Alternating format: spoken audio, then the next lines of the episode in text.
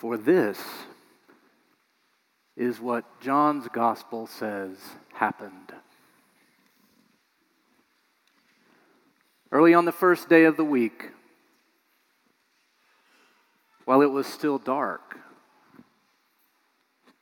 Mary Magdalene came to the tomb and saw that the stone had been removed from the tomb. So she ran and went to Simon Peter and the other disciple, the one whom Jesus loved, and said to them, They've taken the Lord out of the tomb. We don't know where they've laid him.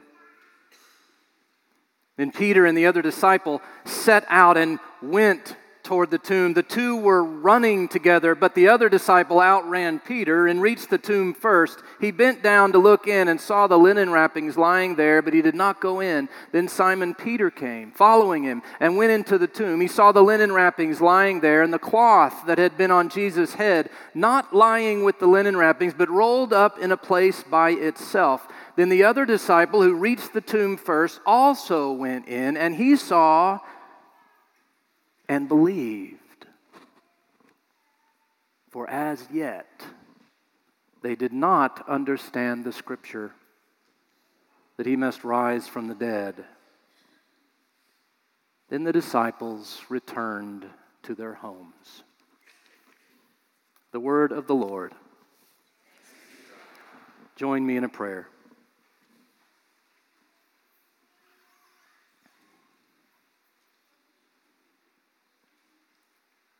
on a morning that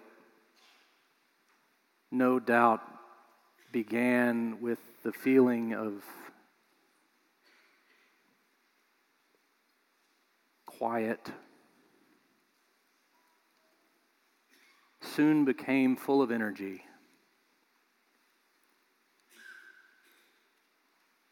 Refresh us with the energy of that first Easter morning. Speak to us in such a way, O God, that we might walk out into the world different than those who walked in. May we never be the same. Amen.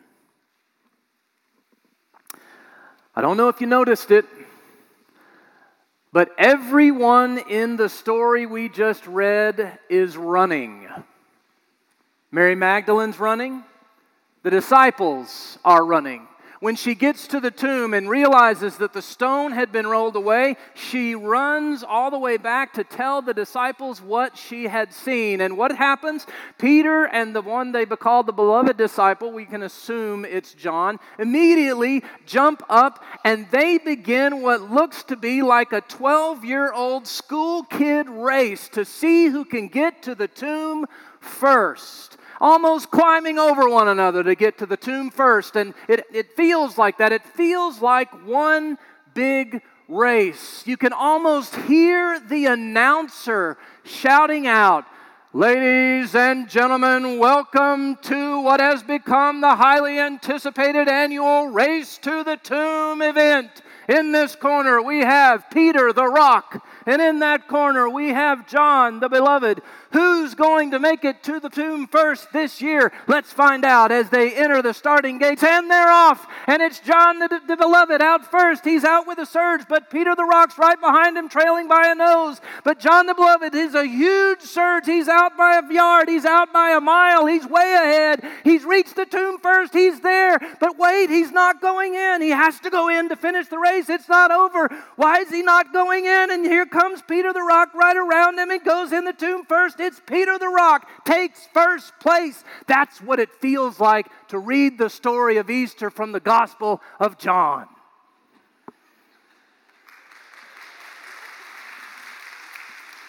Didn't expect that. I just had to catch my breath.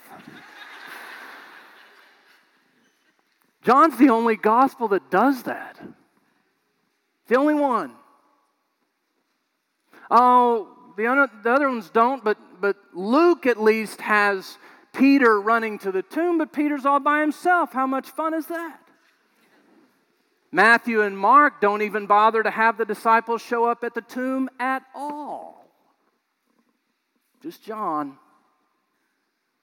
Why this huge energetic story. Why, why all the running? And why Peter?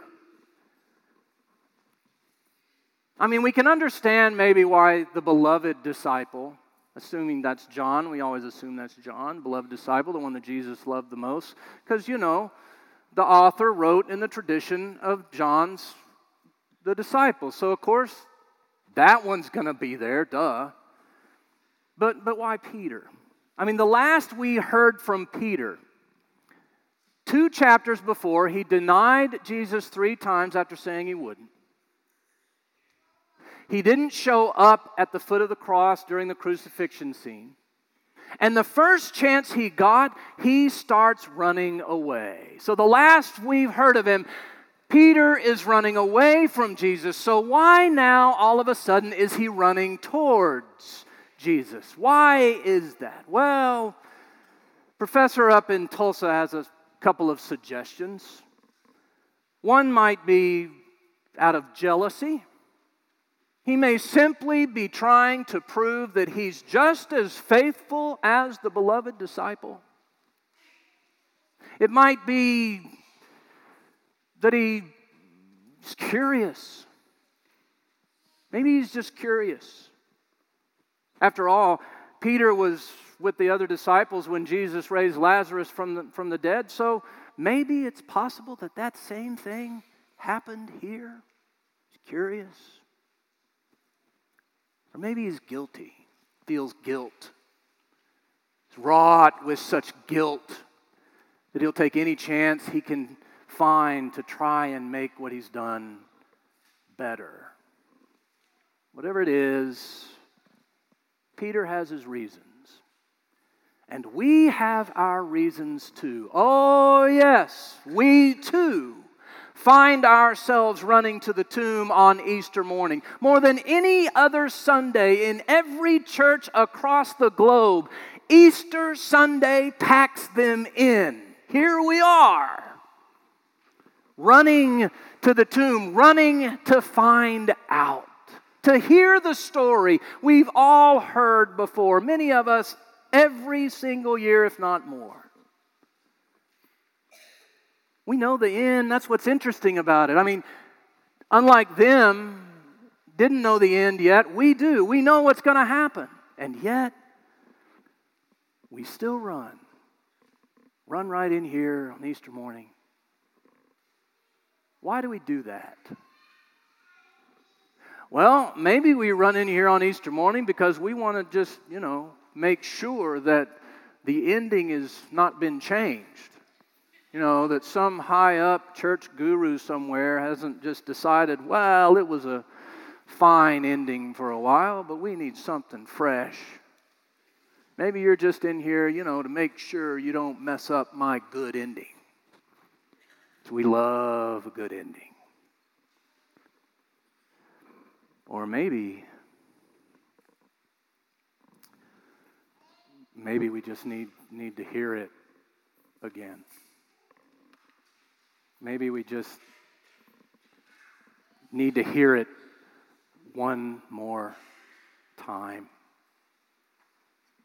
Maybe we can't hear it enough. To hear that God has, in fact, turned death on its heels. To hear one more time that God has taken the one thing we fear the most and turned it into the thing that gives us the most hope. Maybe that's why we're here. I'm sure that's part of it. In fact, I know that's part of it.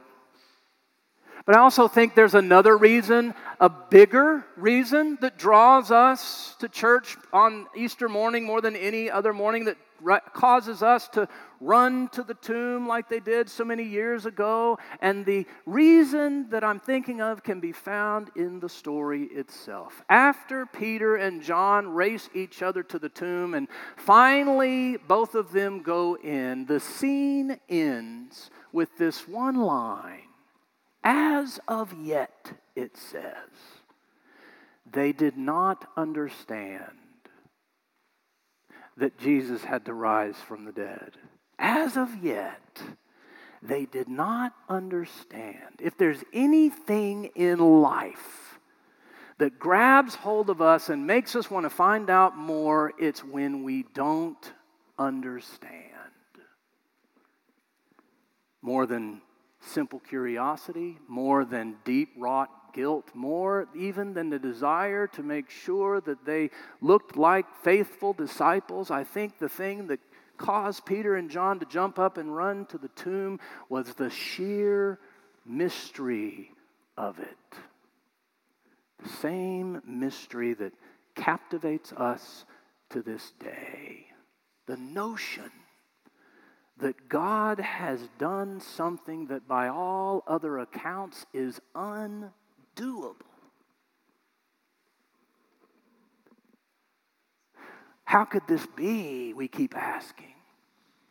How could that be? Maybe if I run to the tomb again this Easter morning, I'll gain a, a glimmer of understanding, maybe just a little more understanding. Maybe I'll get it just a little more if I run to the tomb again this year. Maybe I'll understand because how could this be? How could this be possible? It brings us into this place every single year. Simply put,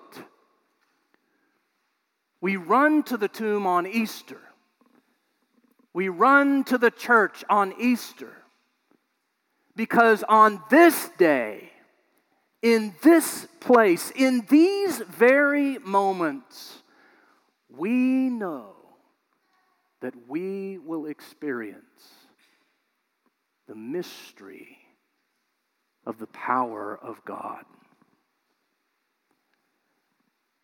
That's what Easter is all about. I want you to do something for me. It's something that a pastor in Atlanta asked uh, her congregation to do a number of years ago on Easter morning. I want you to take your hand and put two or three fingers together. Go ahead. And then I want you to, just beside your windpipe, you know, halfway down your neck, I want you to press in. I want to sit here for just a minute as you do that. Feel that? You ever sit there and wonder what it is that creates your pulse? You ever sit there and wonder what it is that causes your heart to keep beating? It's life what Easter's all about. It's not about some promise that we're going to get candy and chocolate bunnies, although I got mine. Y'all get yours? I got mine. It's mine. it's not about a promise that your business or your family or the world or even the church will be what it once was. No, Easter, Easter is about the promise that the power that gave you that pulse is never going away. Long after your pulse ends, that power will still be there. It's what Easter's about. We run to the tomb on Easter be reminded of the power of God, the mystery of God. Here we are. But do something for me. Don't stop here because the Easter message didn't stop once the disciples reached the entrance to the tomb. It didn't end there, it didn't stop there. Just like them, we know that the race goes on. In fact, just like them, we are called to turn around and run right back out of the tomb into the world. Yes, to run back out into the world, to re enter our lives with this good news. To do that, to enter the world that is a messy, troubled, seemingly hopeless kind of place where the headlines never seem to change, where the division never seems to improve, to get up and go back out there, to keep running because if the tomb really is empty, if Christ really is alive, then he's out there running around, still trying to pull this world together, still trying to bring good news to it, still saving it. So don't just sit here. Get up and go back out into the world.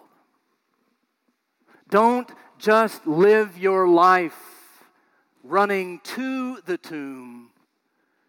Live it with the possibility, the belief, the faith that you can run out of the tomb.